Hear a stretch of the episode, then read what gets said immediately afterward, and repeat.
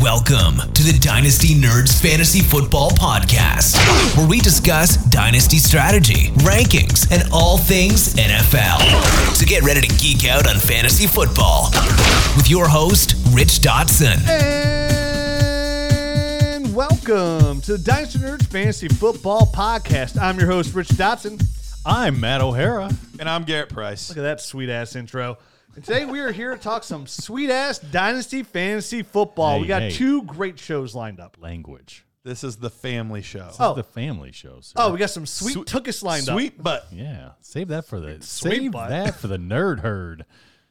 Okay. Sweet butt? That sounds way more pervy, McGurry. It really does. It does. That's some sweet butt. Is booty okay? Can we say booty? I mean, you can say whatever you want. It's America. Well, that's not true. You can't say anything you want. But you can say a lot. We can say most of what you want. Like today, we can say a lot about players that we're going to be talking about. All right. What players? We have two great shows lined up for you today on the regular show and, of course, the Nerd Herd show. Today, we're going to talk about a couple players that you should be buying if you're in rebuild mode, or we like to say here, if you're reloading. Then on the Nerd Herd show, we're going to talk about a couple players that we think you should buy if you're in win now mode. Because that's dynasty, right? Either you're contending or you're reloading. There should never, ever be an in-between, ever. Nope. And we talk about it all the time in Dynasty Fantasy Football. One of the hardest things to do is to see your team through a clear lens, right? Like, you're always biased. These are always the guys that you draft, so you love them. You have an attachment for them. And, hey, they're going to pan out next year. And that's why when we talk about the Dynasty GM and why we built the Dynasty GM is because it gives you a realistic look at your team from the outside. It does so much more than that. Take away that rose-colored visor.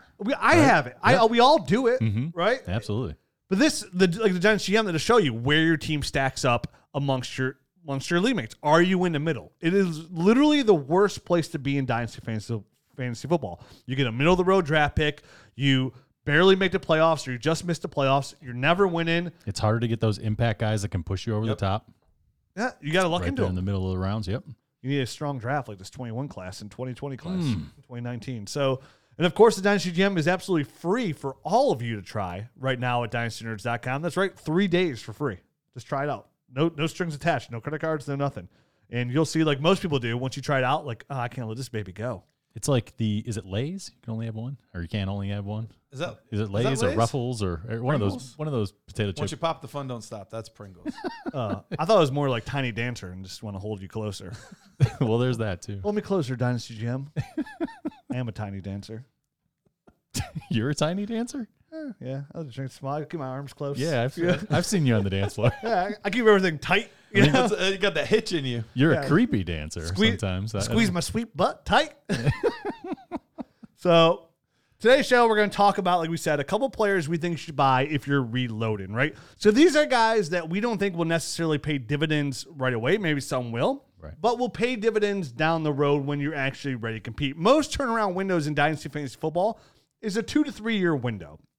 That's when you go from being a bottom of the barrel team to starting to compete. 2 to 3 years. Depends how strong you draft and how strong that draft class that you reload in. Like last year, if you reloaded last year into this year, chances are you're going to have a very strong team in 2022, if not even this year, if you acquire a lot of draft picks. So let's dive in here. Let's talk about a couple guys. We each have two players that we want to talk about here that we think will pay dividends down the road. And let's see if you guys agree. All right, shall we? Let's do it. I'll go first. My first guy here, which is one. It's funny. We all picked a tight end. We did. Which is nice because what position always pays dividends down the road, and you don't know because it's down the road? The tight end. The tight end, yeah. Or the sweet butt end. The tight butt. The tight butt. Come on, this is a family show. We got to keep it tight. That's right. Jake Butt. Jake what I meant. Tight end, Michigan. Couple ACL tears. Could have been somebody, but. Could have been a butt. Buddy's butt. I'm not going to go any butter for anything else. So let's just do butter. Harrison Bryant, Cleveland Browns. He's coming off a rookie year. He had 38 catches, 238 yards, and 3 touchdowns. And those stats won't really blow you away. But if you watch the Browns every second, every single play, like I did, and in the preseason when he won the preseason award, is you saw a player that came in and looked good. He had a couple drops later in the season as well and throughout the year, but you expect that from rookies. Mm-hmm. And when Harrison Bryant came out of Florida Atlantic, we said he was basically a big wide receiver. That's what we saw out of a guy like Harrison Bryant. Yep. And they signed Austin Hooper to one of the most glorified contracts in tight end for a tight end ever. Correct. 4 years, almost all guaranteed. They have David Njoku, who's not a free agent. They picked up his fifth year option, former first round pick. They might they'll either trade him or he'll be here. But again, I'm not looking at Harrison Bryant to help my dynasty team in 2021. When I'm looking to help my Harrison Bryant, is to help my dynasty team more so in 2023, actually. And 2022, take another step forward where we know these tight ends take a little bit of time to develop. What I really about Bryant, not only what he showed us on the field this year, but Kevin Stefanski, who just won Coach of the Year, congrats, Kevin, is his system is very tight end friendly. He likes to utilize the tight ends. They can be a big focal point. And in 3 years down the road, we're talking about guys that will no longer be on the team. Austin Hooper, they'll get out from under that contract. Odell Beckham, Jarvis Landry will be right around that 31 years of age. Their contracts will be up as well, so they will no longer be around. There's a chance that Harrison Bryant, best case scenario, would be the focal point of this offense and be arguably the Travis Kelce, the George Kittle, right? Yep. I think worst case, in my opinion, he's going to be the number two option in this offense, which is what they want out of Hooper. The reason they paid Hooper big money is because that's what Stefanski envisioned. He'd be their number two option. Right. He'd be that Travis Kelce, the Pat Mahomes, right? So that's where I look at Harrison Bryant right around that 2023 season to be, if not the number one option in this offense with Baker Mayfield, but the number two option and putting you up those top seven fantasy numbers at tight end, which is what we all covet. This is the one position that can get, we say about this all the time, the tight end position, or at least I say it all the time, how I always want to have a good tight end on my roster because it's the one part of the team that can give you that edge over your opponent, right? In Dynasty, and as your league evolves, these teams all get pretty good. You get top heavy and you get bottom heavy with those couple turd fergs that are stuck in the middle because they don't have the Dynasty GM and they don't know where they stand. And when everybody has a good team, where do you get that edge? Travis Kelce gives you that edge. George Kittle gives you that edge. Darren Waller gives you that edge.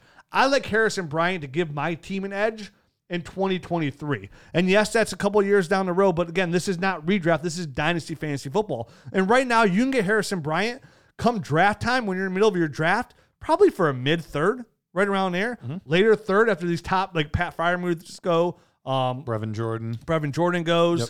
So obviously Kyle Pitts is going top seven because that dude's one of the best tight ends I've ever scouted in my life. He's wild. And so for me right now, a guy that you can get in the late third that can pay dividends down the road is a great value. Do you guys like Harrison Bryant as a buy for the future? Yeah, man, I love Harrison Bryant. Obviously, you talked about him in college, and this was a guy that went over 1,000 yards in his senior season there. So he's a receiving threat, a big time receiving threat out of the tight end position, and he is going to take a little bit of time, but like you had mentioned, I think he's got a really high upside. I don't know, Travis Kelce is shooting for the moon. I mean, that's like the gold standard of tight end production and kind of the guys that set you farthest, they differentiate you, I guess, better than anyone else at any other position. But there's a very likely scenario where he is the number two guy coming up here in a few years. And I think you laid it out there perfectly. I guess the avenue for him to get there. So, it's just kind of a matter of time. And Stefanski, like you said, he loves using two tight end sets even. So yep. I think it's going to be a nice growth curve for him because he's going to get a lot of playing time. And eventually when, Hooper's aged out of his contract and the two wide receivers, Odell Beckham and Jarvis Landry have both kind of aged their way out of the Cleveland Brown offense, it'll be perfect timing for Harrison Bryant to kind of work his way into it. And I think the rest of the NFL and dynasty players will see this coming within the next about 18 months. They'll see it. So this is your time to get the head start on that before that price starts to go up. Because then maybe by this time at the end of the time next year, at the end of the year, you're like, oh, maybe I'd give up a late second for Harrison Bryant. This 2022 class isn't as strong. And then after 2022 season, you're like, oh man, I'd give up a high second for Harrison Bryant. So to me, the price is going to keep going up. It is going to keep going up. And tight ends, it's one of those things where in Dynasty Fantasy Football, you kind of always have to have one in the pipeline. You know what I mean? Even if you're set at the position, because it takes so long for these guys to develop and become difference makers for your team, you always want to be plucking one of these guys. And it's awesome if you've seen a guy like Harrison Bryant who's done it now on a limited basis, but has shown flashes. So these are the perfect guys to go out and snag now, and in 2 years he'll be ready for your championship run if you're in a rebuild. And I draft a tight end every year. So do I. And yeah. I'm in one league, one of these leagues I'm in. It's a 10-year-old league. My depth at tight end is disgusting. And one day when we do a tight end show, I'll talk about it. I literally have the best tight end, and I've traded away tons. I've traded away guys like Travis Kelce and. Oh, God, who else? I've traded away a ton, but I still have them all. I still have George Kittle, T.J. Hockenson, Robert Tonyan, Logan Thomas, Cole Kmet. I still have them all. You know what I mean? But I'm the same way I dropped them. And going back to Brian as well, if you want to know how much Stefanski already likes his rookie they drafted, he outstarted David Njoku, the former first-round pick, who, again, has a high ceiling as well. So, Garrett, you got any thoughts on Harrison Bryant before we move on to Matt's guy? Yeah, no, I'm a fan of Harrison Bryant as well, and it is a good thing for his case, too, that it is a two-tight end set because Harrison's not a blocker. He's never been a blocker. That's not a skill set. He's the best when he can be a stand-up Y as opposed to, being an inline blocker. But traditionally, if you're going to have two guys in there on passing downs, one of them's going to be in to pass protect, the other one's going to go out. So if it were a system where it was mostly only utilizing one tight end, I'd have a little bit more concerns just because he can't really block. How much will he be on the field? But because he's so willing to use two tight ends, I think it's a perfect situation for Bryant. I think we're going to see good production from him long term. Yeah, and the stand up why we've seen Bryant be utilized already in the slot, already as a rookie, and we'll see more of that as the offense grows. And I think you would have had more production had the Browns not been. It sounds funny, but because the Browns were good, I think he had less production because of those couple drops and things like that. He had a fumble in a game and stuff like that where you could see, and it was kind of a 2 or 3 week in a row type of thing. And then he started getting his snaps dialed back, I feel like. And then they even kind of went to Njoku a little more because they could trust him. He's a little bit more of a veteran and things like that. Absolutely. But his time will come. And you could have mentioned Njoku in his conversation as well as a good player to buy. Now, because he might be going somewhere that'll use him. I was going to say, I feel like I thought about putting him into this show as a person of interest for a rebuild, and I still think he is a good one, but mostly because I think he might be somewhere else. You know what I mean? It's not going to be a next year thing. It's probably going to be after next year when he leaves. I see the Browns with a team with the roster, the salary cap coming in probably around $180 million. A lot of teams have to make some cuts here or. Trim their salary. David Njoku's fifth-year option isn't that expensive. I can see it's only 1 year. I can see teams maybe flipping a defensive starter that's worth a little bit more money for a tight end. May need a tight end. A team like the New England Patriots, who are up against it right now when it comes to salary cap, I can see them maybe moving a defensive player to the Browns as well. Matt, give us a guy that you like down the road here. It's a good buy if your team is reloading. So obviously, this is going to be definitely a rebuild type of situation because we haven't seen much from this player. But my guy is the Indianapolis Colts wide receiver, Paris Campbell.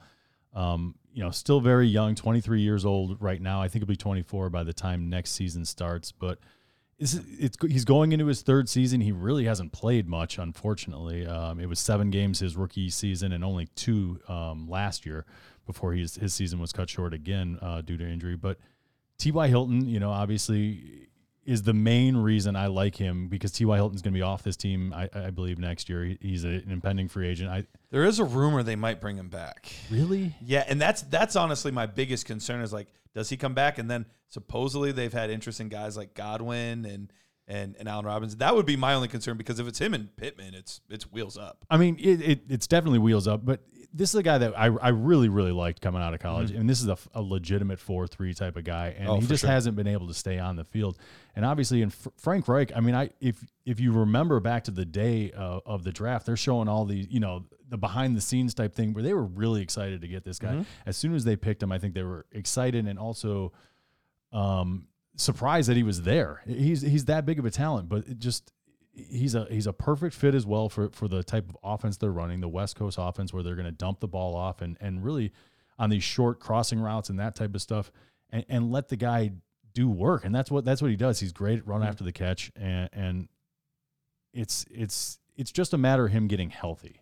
Yep. And I think you can use the fact that he was a second round draft pick but now he hasn't produced for 2 years, to get him at a reduced rate and really get a ton of upside for, I mean, at this point, he can't be much more than like a third or fourth round draft pick. You'd have to give up probably, Paris Campbell.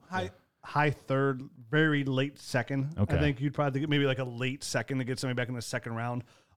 Might change come draft day because, you know, everybody gets real excited. Depends how deep this draft is when you get to those rounds. But I'd be okay giving up the late. I'd have no problem whatsoever giving up anywhere from pick 2-9 on for a guy like Paris Campbell now.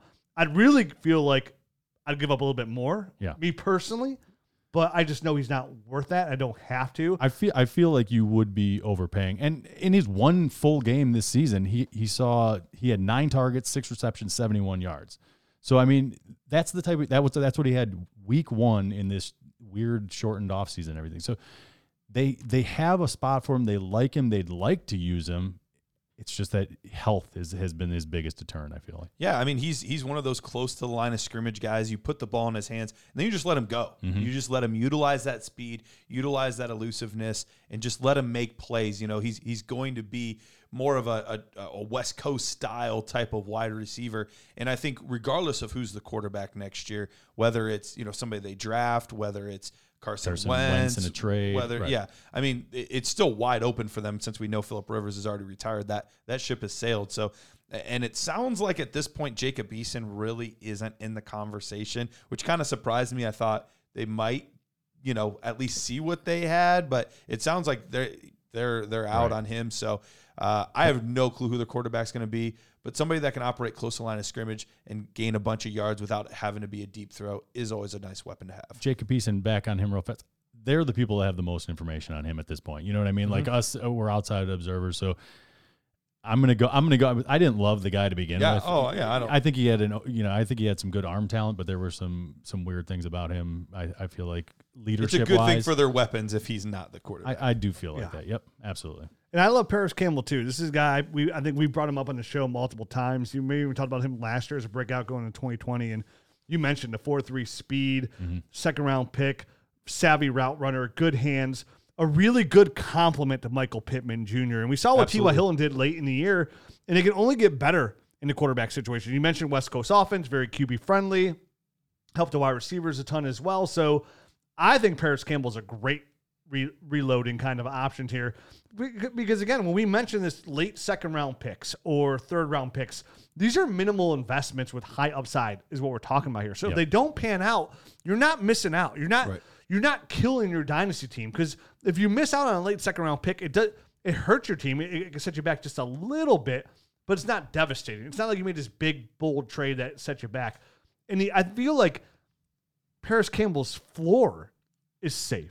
If he's healthy. If he's healthy, yeah, but absolutely. Even last year, he broke his hand. You know, it wasn't like anything that was like, oh, he pulled. It's not like he has a whole bunch of muscle tightness, which is another player I'm going to talk about later with a lot of muscle strains. So the 4.3 speed, the route running. I mean, this is a guy we gave as a rookie first-round grade over Terry McLaurin. You know, we kept going back like, hey, who do you put here at the end? Do we put Terry McLaurin or do we put Paris Campbell? We ended up going Paris Campbell. We were wrong, you know, but at the same time, will tell. No, it's only been 2 years. Right. I mean, there's tons of receivers that have come into the league that have taken a couple years, whether it be injury. You know, Hall of Famer Andre Johnson, or future Hall of Famer Andre Johnson, his first couple of years in the league, he was banged up, and it took him for a little while to develop. And he was a buy at the time. Right. You know, if we were doing a dining podcast, I would have been all over. You got to go out and buy Andre Johnson right now. And I made moves for him in our league at the time because I saw the upside there. And there's tons of players like that. And Paris Campbell to me fits that mold. Like you said, I remember that video. They were super pumped about drafting this guy and adding him to the roster. And I know there's rumors out there about getting, you know, Chris Godwin or wide receiver, but Tampa Bay is not letting Chris Godwin leave. They're going to franchise him, or they're going to sign him to a contract because he's just too good and he's too young. There are other receivers. There's Allen Robinson. There's Juju. There's Kenny Galladay. Like, this is a very wide receiver heavy free agent class. But none. They have. That's the thing. Like, the guys you just mentioned, they're not Michael. They're not Paris Campbell. Those are Michael Pittman Jr. guys, right? Like. Allen Robinson's a fantastic. I think Juju would run out of the slot, but but he's not going to the Colts. He's not going to but anything I say later that's not going to happen. I was going to say. We're not going to go there. I don't think he's going there either. I think he still goes to the Jets, personally. It's just probably. Them or the Washington football team. I think those are the two. And just to give you a heads up, Indianapolis Colts are the second highest. They have the second highest amount of cap space. So they could easily sign a receiver. They could easily sign one, yeah. But it could just be bringing T.Y. Hilton back and that's it. Or they could trade for Carson Wentz and all of a sudden a big chunk of that money goes down the window. And I would be, if they brought... Down the window? Yeah. You got to roll down the window to go out it. Yeah, you can't go out the window. Yeah, so it went down like it... Went down the window. You never saw those old windows that used to, the top used to come down.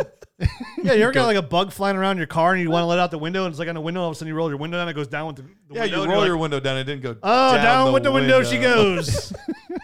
All right, let's get into the next guy here. I'm going back to the tight end position, a guy that I have been all over the past, I can't say couple years, past year. It's only been the league one season. No, you've been all Garrett. On him for two. Although I am a Devy guy, so I could get away with it. That's a sweet butt. I am going with Cole Kmet, second rounder. When we talk about a physical build from the tight end position, 6'6", 260 pounds. Started the year off really slow. He's a mountain of a man. Uber athletic. Very, very athletic. Started the season off, nothing happening. Nope. Nothing happening. It's like me and my dates. But the second half of the season, all of a sudden he was... From 2008, when was the last time you were on a date? Yes, 2008. Friday with my wife. Oh, I guess with your wife. All right. That counts. My bad. All right. Yeah. That would clear that up. All right. That went somewhere, by the way. What'd you say?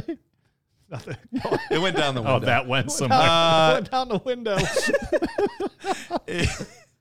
But from week 10 on, he was a major part of this offense. And we're talking about multiple weeks where he had 6, 7, 8 targets. Yeah. They were looking to get him the football. And that was with Jimmy Graham still there. Mm-hmm. Maybe Jimmy Graham's back this year. I don't know. Jimmy Graham's not back. I would be surprised if he was back. But even if he was, this is Cole Kmet's team now. He's the starting tight end. And the craziest part about all of this, last offseason, the one that was full of COVID and full of all that stuff, was his first season not playing baseball in the spring. Yeah. He was playing baseball every spring up into that point. We're talking about an uber athletic mountain of a man that is moving into, he's only 22 years old, not even 22. He's about to be 22 years old. Young stud. I just think that he is going to absolutely blossom, and the price is already starting to climb. And it's only going to keep climbing higher. You got to get in now before he just becomes unattainable. What's the price range? Mid-second? I would guess. Right now, in the most recent draft that I did, he went as tight end 13 off the board. Yeah, and I'm okay with that. I give up a higher second for him because, like you mentioned, Jimmy Graham likely gone. Allen Robinson likely gone. Where these targets going? Who's going to be their big weapon here on the offense? It's going to be Cole Kmet. You mentioned he overtook Jimmy Graham over those last, 5 games of the year? Yep. Those last 5 games of the year, he saw 30 targets.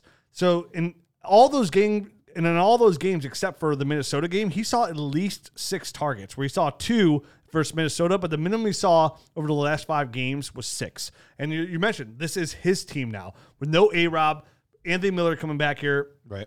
Who are going to be all the weapons? Right now, it's David Montgomery, Anthony Miller, and Cole Kmet are the ones that you feel really comfortable about, and we still don't know who the quarterback is. But any quarterback comes in. Could be Mitch. Could be Mitch. Could be Carson Wentz. Could be Mitch. But like you mentioned, Allen Robinson gone.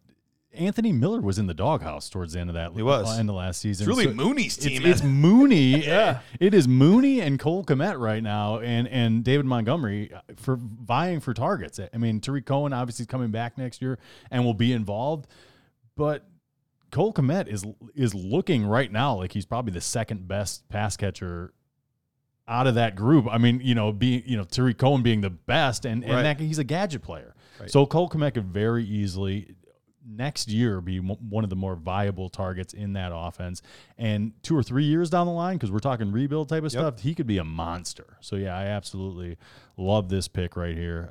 Cole Kmet, sky's the limit. He was my tight end one at tight end one. I think he was our consensus tight end one. Yeah, and we know Nagy's been looking for a tight end for this offense to run his offense through. They've had like 10 on the roster every year, and they had like 10. Yeah, it was ridiculous. So there's no reason to think that he won't see. There's no reason to think these targets won't go up. So where he saw a minimum of 6 over the last 5 games. in every game except for the Minnesota game over the last five, where we saw 30 targets. I said you extrapolate that over a whole season, he's seen almost 100 targets in a year, which is fantastic for a tight end. So odds of him finishing as a tight end one next season. So this is about... This is for a reload team, like you mentioned, 22, that can pay dividends right away. You know, Harrison Bryant won't pay dividends right away. Paris Campbell could pay dividends right away. The most realistic guy right now we are talking about of the three that we mentioned, Cole Kmet, most likely the one to actually help your team take a step forward in 2021 and beyond. And another thing that I liked about that pick is his targets going up also correlated with Mitch coming back in the lineup. So between him or Carson Wentz, who we also know loves to target the tight end, he's going to be with a guy that feels comfortable throwing to the tight end position as well. So that's just another nugget that another reason I think to like him. To be fair, I bought my wife a squat machine because I like tight ends too. There you go, tight butts. Squat machine. Just a bar or what? I don't know. Here's a rack and a bar. I completely made it up. I even know there is a such thing as a squat machine. I don't want to say something about tight butts because I just appreciate them. I know. Hey, dude, I'm a butt guy. Yeah. All the above for me. Chucka. Everything above the butt. You're out. Right from the D. All right. All the above. So, hey, before we go into our next guy, Garrett, why don't you talk about somebody where all the guys that we're talking about will totally correlate with one of our sponsors? This might as well just be the Prediction Strike show, right? Correct. I mean, we're talking about guys that we want to buy before their value increases. Yeah. These guys are cryptocurrency 12 months ago. So, Cole Kmet, Harrison Bryant, Paris Campbell, the other three guys I'm not going to tell you because I don't want to spoil it. Coming soon. All those guys... would be great guys to get on Prediction Strike. We've been hearing all about the market. We've been hearing all about the stock market and all of these different stocks. And Elon Musk's even tweeting about them. And it's wild out there right now. It's the wild, wild west. And you can get the sports version of that over at PredictionStrike.com. It is the only performance-based sports stock market where you can buy and sell shares of professional athletes just like they were stocks. Some other guys that we've talked about over the years, well, not even over the years, some guys that we're going to be talking about here soon, all of our rookie shows. You're going to want to listen to all of our rookie shows because those are going to be the types of guys that you're going to want to get quickly on PredictionStrike.com. Sign up with the promo code DYNASTY to receive $10 free with your first deposit of $20 or more. That's code DYNASTY for $10, to receive $10 with your deposit of $20 or more. You guys are all distracted. You realize we're on camera right now. I know, but this isn't an audio podcast. We're looking at our crypto money. I'm trying to do a read. You're doing a great read. We're just talking about Bitcoin and Ethereum. It's great. Prediction Strike's awesome, and it's just like our cryptos that we're looking at right now. That we're very excited about. And the graph, because I saw Benjamin Albright tweet about the graph, and it was at like 50 cents. I bought a couple $100 worth, and now it's already doubled. I'm like, this is great. This is great. No, I love Prediction Strike. They're great. People ask me this on Twitter all the time, like, who are good Prediction Strike investments? And I'm like, tons of people. You play Dynasty, Denzel Mims. Go out there and get him. Absolutely, the Adam Gase effect. The reverse Adam Gase effect. So let's get into our another guy here. Guy on my list here. We mentioned muscle strains, right? This guy is the king of them lately, but I still love him. I still think he's a good buy. I'm talking about Debo Samuel, the San Francisco 49ers, 25 years old. And right now, I think he can be bought for a late first-round pick, right around from pick 110 on. And I personally still feel comfortable giving up that for Debo Samuel because I'm still a big believer. This is a guy played in 7 games, but basically that was 6 because he missed most of week 14 versus Washington football team where he got hurt. And he looked good in the time he was in there. This is a guy who could end up starting off the 2021 season seeing the third best defender, right? Because Brandon Ayuk looked fantastic. We all know George Kittle's fantastic. We don't know who the quarterback is 100%, most likely Jimmy Garoppolo, but a lot of rumors out there about San Francisco. And Debo Samuel, if you remember our rookie breakdown, this is a guy who we just loved the way he plays football. And he's a guy that gets utilized all over the field. He can be playing the slot. He can play out wide. He can play in the backfield and get carries. This is a guy, when he gets the ball in his hand, he looks like a running back. He's built like 1.2, 5'11", 214. He's built like a running back. Yeah. He's a monster, and which is why he is fantastic with the ball in his hands. When it comes to yards after the catch, Debo Samuel is one of the best guys in the league to do that. Now, we've only seen it on a limited basis, but when he does get the ball in his hands, he's electric. Think of like Golden Tate. As I said, that's exactly who I think of when you're describing it and when I think of him as well. It's just, this is a guy that you get the ball in his hands, you can get him in his hands in a variety of different ways, and he can make things happen. He can turn into a running back. He can get those little slip screens and start working his way through traffic that way as well. He's a very versatile player, and I think the injuries that he's had these past couple of years, I think would open up a window and make him a nice buy at this point. Let me ask this question, though, because I'm with you guys. I like Debo Samuel quite a bit. But we do have to ask the question about, like, is Jimmy Garoppolo going to be the quarterback next year? Because so far that hasn't been a wonderful thing necessarily. Right. I think he's the best of the bunch. I think we could best of the ones that are there currently right now. Exactly. That is probably true. So there's that question. And then we know George Kittle's going to get his. Do we think if Jimmy G is the quarterback that Kittle plus Ayuk and or Debo? I feel like one of those guys is not going to be able to produce like we want them to. I feel like Debo is the kind of player where he's in the game script, right? You're going to with Kyle Shanahan being so innovative and the way he runs his offense, Debo will be utilized and how dynamic he is with the ball in his hands. Same thing for Ayuk is I think they're going to make sure, like, Kittle's just a big play guy. He's living on talent. It's going to happen regardless for him. He's going to own the middle of the field. Yep. But outside of that, Shanahan will get the ball in his playmaker's hands. And right now, it's not like Ayuk's out here as the dominant number one. He's not Julio Jones, right? He's not that guy. So for me, with no sure thing at running back yet, you know, if they're bringing in a guy like Aaron Jones, that would worry me more so than about Ayuk or Debo, right? Because then they're going to throw the ball to him a ton and run the ball. To me, I think Debo Samuel's safe because Kyle Shanahan knows what he has in a guy like Debo Samuel, and he will game plan around him to make sure he's getting 6 touches per game. And if you give a guy like Debo Samuel 6 touches per game, he's going to give you double-digit fantasy points week in and week out. And to piggyback on your idea a little bit there, I feel like Kyle Shanahan, he's been fighting with one arm tied behind his back because he hasn't had all his weapons healthy yet. And, there hasn't been a lot of time. It's been like Debo's been injured, and then Ayuk was playing, and then Ayuk was injured, and then Debo was playing, and then Debo re-injured himself, and then Ayuk, you know what I mean? And then Jimmy's hurt. Yeah, exactly, and then Jimmy's hurt. So I feel like he is a good enough offensive coordinator that he will be able to get all of them involved, the 2 wide receivers and the tight end, and also have a very good running game. You really think that they can support 3 offensive passing weapons and a run and a good running game? I honestly do. Offense, I do 100%. Yes, I do. Other teams do it. I don't know that they can do that with Jimmy. Other teams do it. I mean, if Sean McVay's done it with the weapons he's had, right? Yep. New Orleans has done it with the weapons that they've had at times. Well, I was going to say, they're maybe not the best. Theirs was always they're 2. Not the best. It's always mostly 2 because it's well, he wants to utilize the 10. It just hasn't worked out. But, I mean, if we sit here and go through it, I mean, look at... I think McVay was a good enough example. Minnesota. Because it's a very similar system that they both run. Sure. And it's easy. You know, you can say, yes, that offense can support 2 wide receivers and a tight end and still have a fairly decent running game. It's almost the exact... It's a carbon copy type of thing. I feel like they're very similar teams. It's just a matter of him getting a little bit better play out of the quarterback position. But I was going to say the Rams never did get 3 going at the same time. They did for that like small window at like when McVay was first there. Yeah. But it was like the first half of the season, and then from there on out, it's really just been Woods and Kupp. And even when Kupp took his dip, that's when Higbee took his bounce.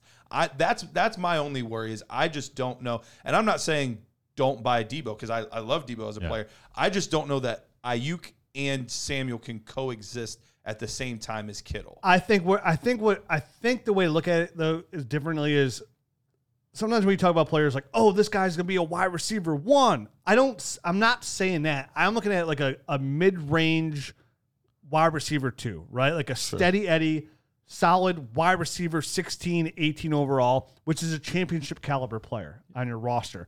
And we're talking about giving up a second-round pick for that guy, right? Like a mid-range second-round pick. We're not talking about you know, a door buster. None of these guys we're talking about right now are guys that are come in and put up wide receiver one numbers, wide receiver two. Sure. And in Dynasty, that's something you have to get off of a lot of times is like everybody's trying to chase that big trade. Everyone wants that wide receiver one, that right. That running back one.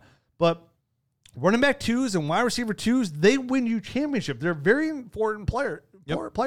And where I see Debo's value is like I mentioned, that offense and his skill set is the touches that he will get and what he will do with those touches. Sure. And when you get a guy that you can get on your roster that will give you over 10 points per game, that's a mid-range to high-end wide receiver two if they stay healthy year in, year out. And those are kind of players you can rely on. And get it. If you get Debo Samuel as your wide receiver three and he's giving you those numbers, you have yourself a championship caliber player. So I think in Kyle Shanahan's offense, I think like Matt said, I think he is good enough of offensive coordinator, like how Sean McVay runs his offense, where that thing just pumps out fantasy goodness. I think another offense like how Minnesota did this year, right? Two wide receiver ones and a top three running back. I think Kevin Stefanski's offense, the way he runs his offense, what do you have? Two running back ones. Nick Chubb and Kareem Hunt were running back ones this year. Running back 11, running back 10. And I think when you bring back next year with the offensive passing game with a guy like Odell Beckham, they can have a high-end wide receiver two or end. Almost like Robert Woods and Cooper Kupp, right? Not right there as wide receiver ones necessarily, but high-end wide receiver twos. But they don't have George Kittle. That's the X factor. And the other X factor is that defense is going to be much better next year, and they might just run the heck out of the football. Can you at least agree that if Debo Samuel and Ayuk are both healthy, Debo Samuel at least has a fighting chance to be that number one wide receiver? Oh, absolutely. He definitely does. Yeah. I'm just saying that my thing is I just don't know that both can be true, that George Kittle can be a top three tight end, that both Ayuk and Debo can be both wide receiver twos. I don't think all three of those things can happen. Okay. And that's fair. Because I do. I think that even with Nick Bosa coming and all of those guys coming back. It's a fair argument. Yeah. It's hard. Well, the biggest argument is there's only 24 of them, right? There's only 24 wide receiver ones and twos. So that alone kind of limits it to push it all that field to have a tight end one and have a strong running game, which is what I envision. And it's hard because I'm arguing against myself a little bit because I like the player. I do. It's just I want to make sure that we can get it. And for the price tag right now of a guy, like I was out trying to buy some Brandon Ayuk. For the price tag, Brandon Ayuk's going to cost you a first easily. Right. I think Debo's the cheaper option for sure. The cheaper option with just as much upside. Totally agree. And from a fantasy perspective, I think Ayuk might offer a little bit more. I'd give the touchdown edge to Ayuk. Mm-hmm. But I think the guy who offers more upside, if I had to pick one, I would take Ayuk just because of the health concerns. But for the price, well, that's easy. If I had to pick between Devontae Adams and that's easy. Like, did you just compare Brandon Ayuk to Brandon? I did because he's that good. No. Okay. I would lean Debo. I just think that's why we're talking about him today. I think the value's there for a reloading team to get a 25-year-old wide receiver that, like Matt said, could be the number one receiver in a Kyle Shanahan offense. Matt, give me your guy. All right, my next guy. Smooth transition. My computer closed on me.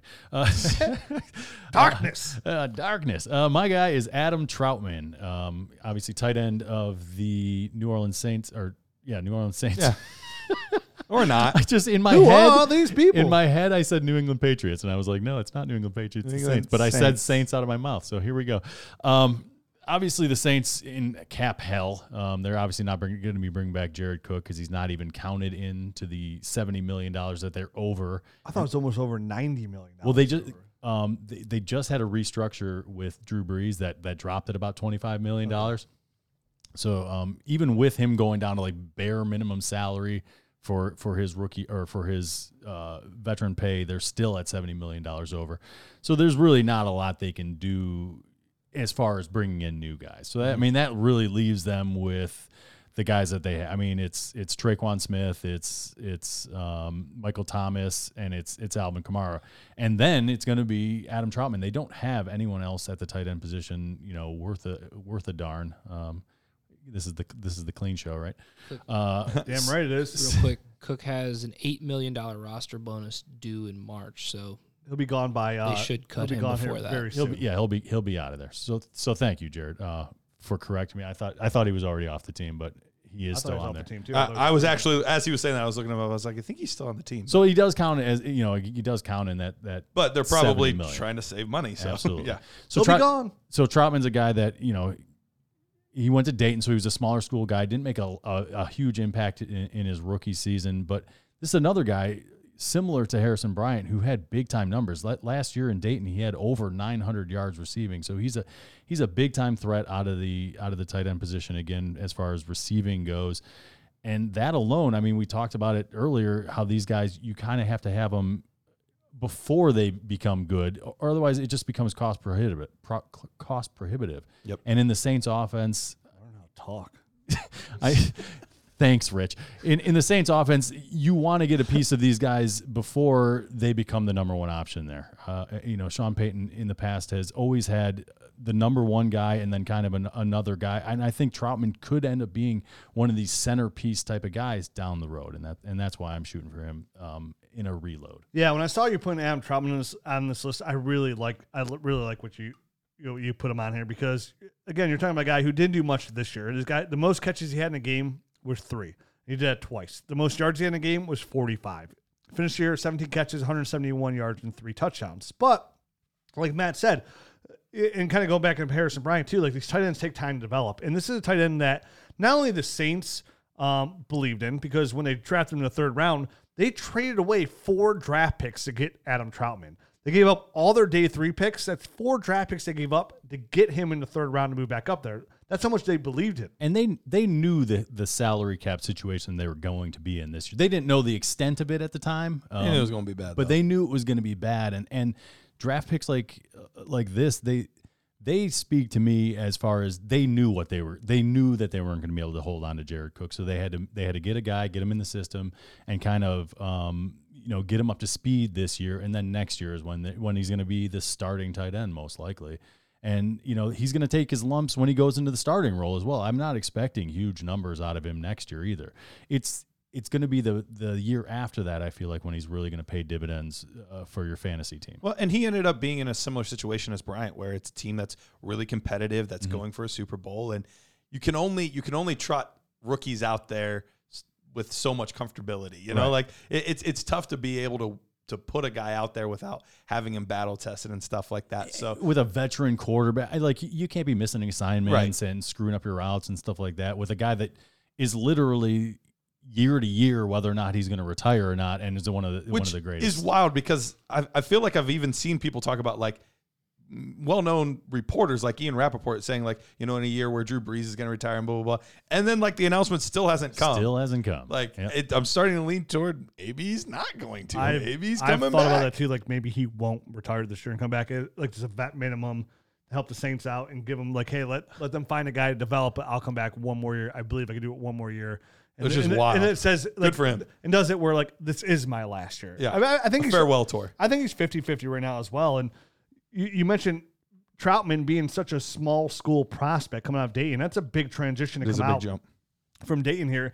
But you mentioned Dayton as well. Like, he put up big numbers. We're talking about a guy who's very athletic and has great hands. If you go back to that draft process as well, Adam Trautman was a big-time name at the position going in the draft. The Combine, people loved him. I was going to say, all the major scouts loved him. I love that you brought up the Combine because his numbers there were gross. His 40 number wasn't great. It was, you know, typical tight end, 4.79. Mm-hmm. But his 3-cone, 6.78. That is like, that's fast for a wide receiver. You know what I mean? Those are great numbers. And this is a guy that's 6'6", 255 pounds, another mountain of a man. But he's getting through these 3-cone drills. And, it, you know, his 20-yard shuttle, 4.27, that's nothing to sneeze at for a guy that's 6'5". That's true. Yeah, 255. God bless you.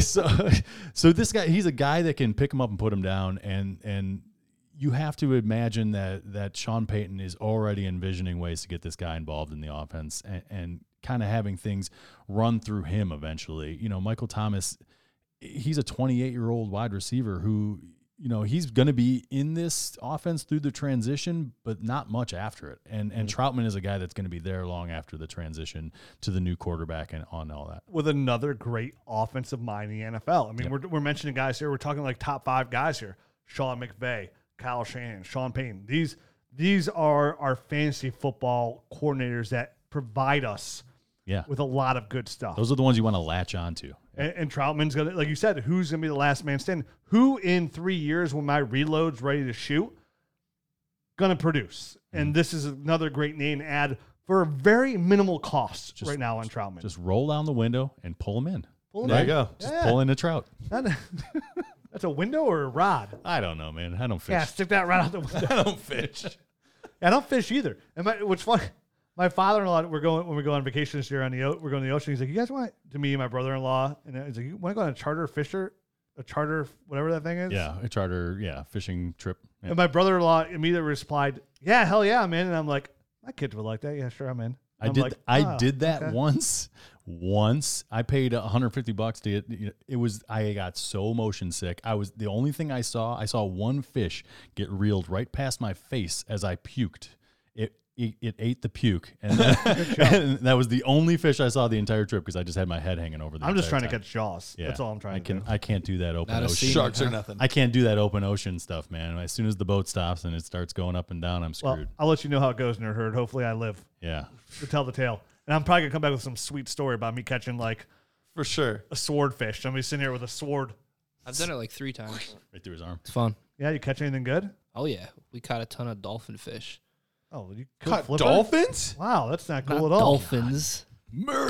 Dolphin fish. Maui. Wow. Maui, they call it. Yeah. Yeah, but I'm only hungry enough for one Maui. You can keep the fish that you catch. You got to pay for it, and they butcher it for you and take it home. Are you going to do that? That's a nice way to put it, butcher. Hell yeah, I love fish. Oh, yeah. I might eat it raw, sushi style. Garrett. Last but not least. But least. Burn. Go. Well, I feel very confident about this one now. Let's find out who it is. All right, so right now, if you are a fan of Green Bay. Oh, that's right, least. Or a fan of one of their. Just listen, Rich. You might learn something. If you're a fan of Green Bay, you're interested in where Aaron Jones is going, right? You're also very interested in what's going to happen with A.J. Dillon. Sure. Those are the two big topics of conversation around the Green Bay backfield. However, there is a guy in the Green Bay backfield that is basically free. And his name is Jamaal Williams. Free to roam? Free to run, free to roam. Free to cut? Free range chicken. Let me remind you of a couple things. Last year, 19 carries, 77 yards when Aaron Jones was out. Also had a touchdown, 4 catches, 37 yards. The next game, 75 yards, 6 receptions, 27 yards. He is a very solid running back. There's nothing sexy about Jamaal Williams except for his dance moves. Very good dancer. However, I haven't seen that. Yeah, he's a very good dancer. Okay. Really nice guy. Look up any of his interviews. He's hilarious. Okay. He's hilarious. But I think there's 2 likely scenarios for Jamaal Williams next year. One, Aaron Jones leaves, and he ends up back in Green Bay along with A.J. Dillon, and they share time. Situation 2, he goes to a team that just needs a veteran running back, Houston Texans that could use a veteran running back, a Buffalo Bills, something like that, a team that could just use a veteran running back. But either way, the cost of getting him in the 15th round is nothing. And you can then turn around and take this as a lowly bottom feeder rebuild team and say, hey, fancy, good, powerful, championship contender team. How about you give me a high-end second for Jamaal Williams with how well he's producing right now? So you're advocating the flip here. I'm advocating the flip. Okay. You can get him for free. My fishing tour, I'd throw him back in the water. That's disrespectful. That is disrespectful, man.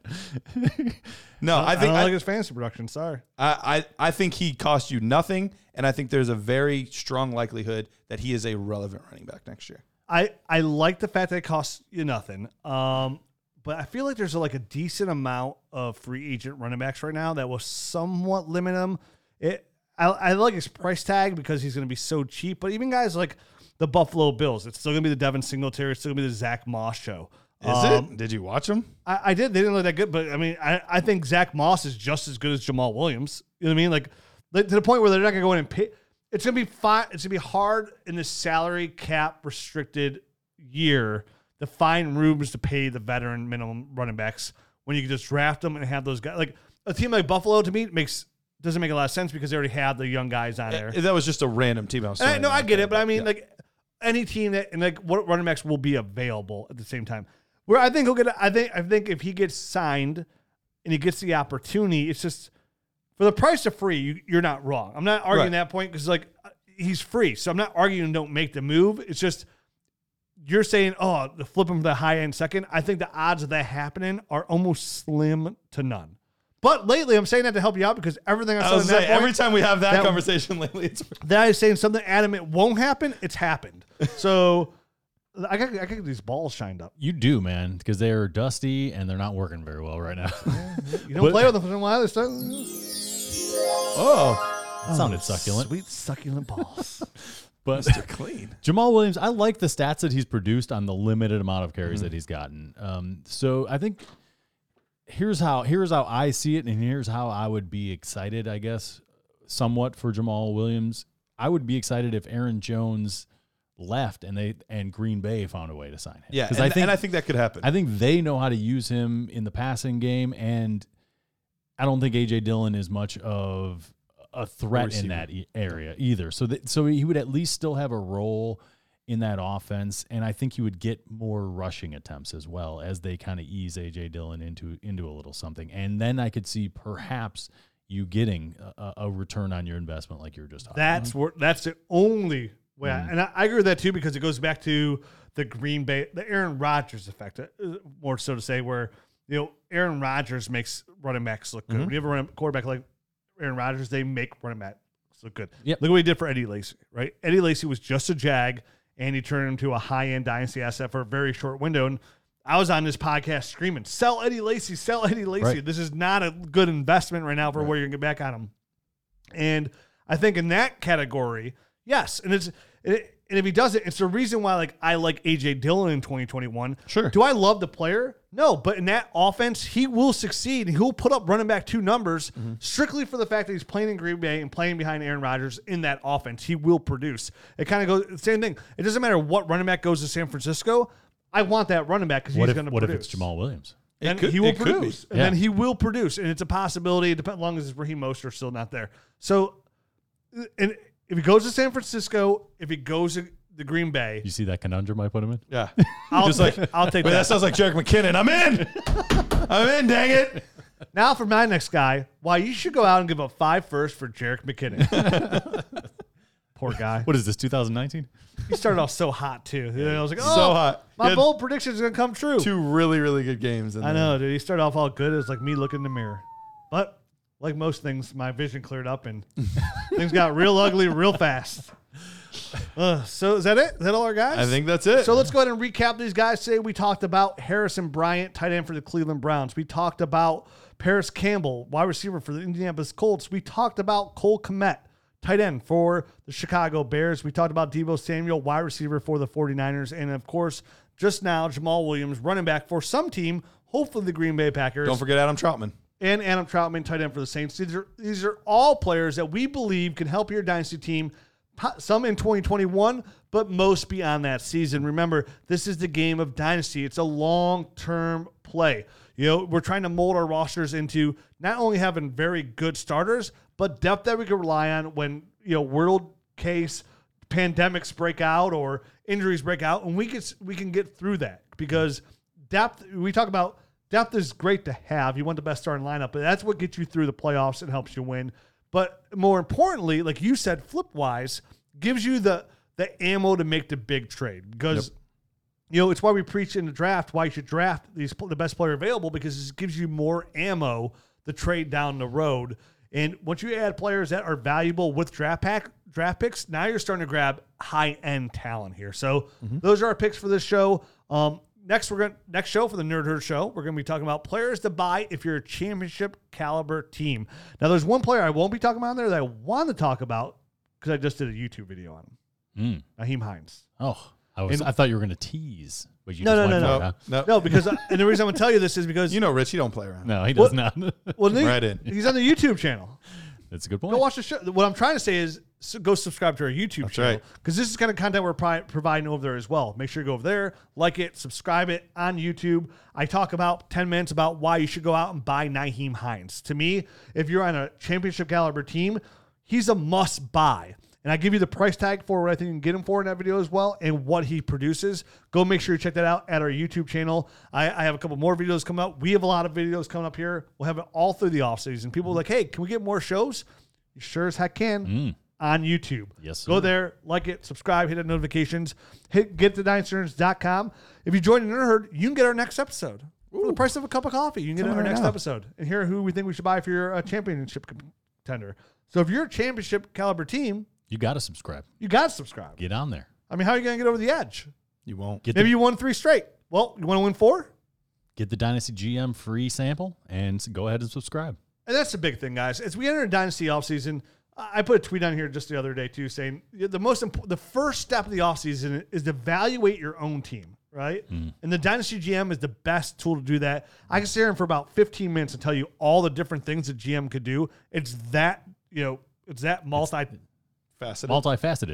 It's in depth. It's that multifaceted. Wait, faucet's hot and cold. This doesn't make sense. So, and again, I don't even have to sell it. It sells itself. Get to DynastyNerds.com. Good thing it does. And try it out. It's hot. It's cold. Maybe that's your team. Hot. Cold, you don't know. It could break it down just that easily for you. You want to streamline your teams? You want to see your player shares? You want to make trades? You want to see player cards and where this player lies? It streamlines everything. If you're more in 5 leagues, it's the best tool in the business. I think it's the best dynasty tool in the business today. And, again, I believe in it so much we offer for free for everybody to try. And after that, it's again, the price of a cup of coffee a month. I mean, me personally, I spend like $7 a day on coffee.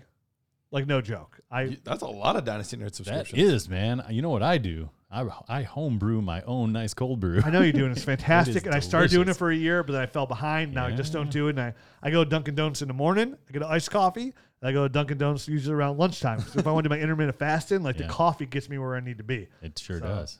I'm a big iced coffee guy. Me too. I drink iced coffee all winter long. Yeah, me too. I roll up. It's 18 degrees out. I'm rolling out a window. I'm like, can I get an iced coffee, please? People look at me like I'm nuts, but I was getting nitro cold brew. Yeah, that's pretty good. That's good too. Yep. Yeah, got a little bit of that bubbles in there. Yeah. Yep. And you drink it black. It's like drinking. It's got the most caffeine at Starbucks. It's like drinking a Guinness, but with caffeine. I need that caffeine. Yeah. I need it too. Oh, and I'm one of those guys where like caffeine works on. If I drink a cup of coffee, I'm like, Andale, Reba, let's go. I love it. And I just saw a report on CNN. That wasn't a bad speedy right there. Thank you so much, Tommy Gonzalez. And I just saw a report on CNN. If you drink, they did a report going back. They did a study going back to 1948. So for over like 72 years or whatever it is, that they just found. This came out just the other day. If you drink black coffee, it can only be black, right? It has to be caffeinated, that you're likely to live longer. It's really good for your heart. There you go. Tell my heart that when I've had 2 cups of coffee and no food because I'm doing intermittent fasting at about 11 o'clock and it's beating like crazy. I love you, heart. Valentine's Day is right around the corner. If you want to get someone you love, check out the Dynasty Nerds store and check out DynastyNerds.com. We'll be back next week talking all about all kinds of cool stuff. Tight butt. Adios.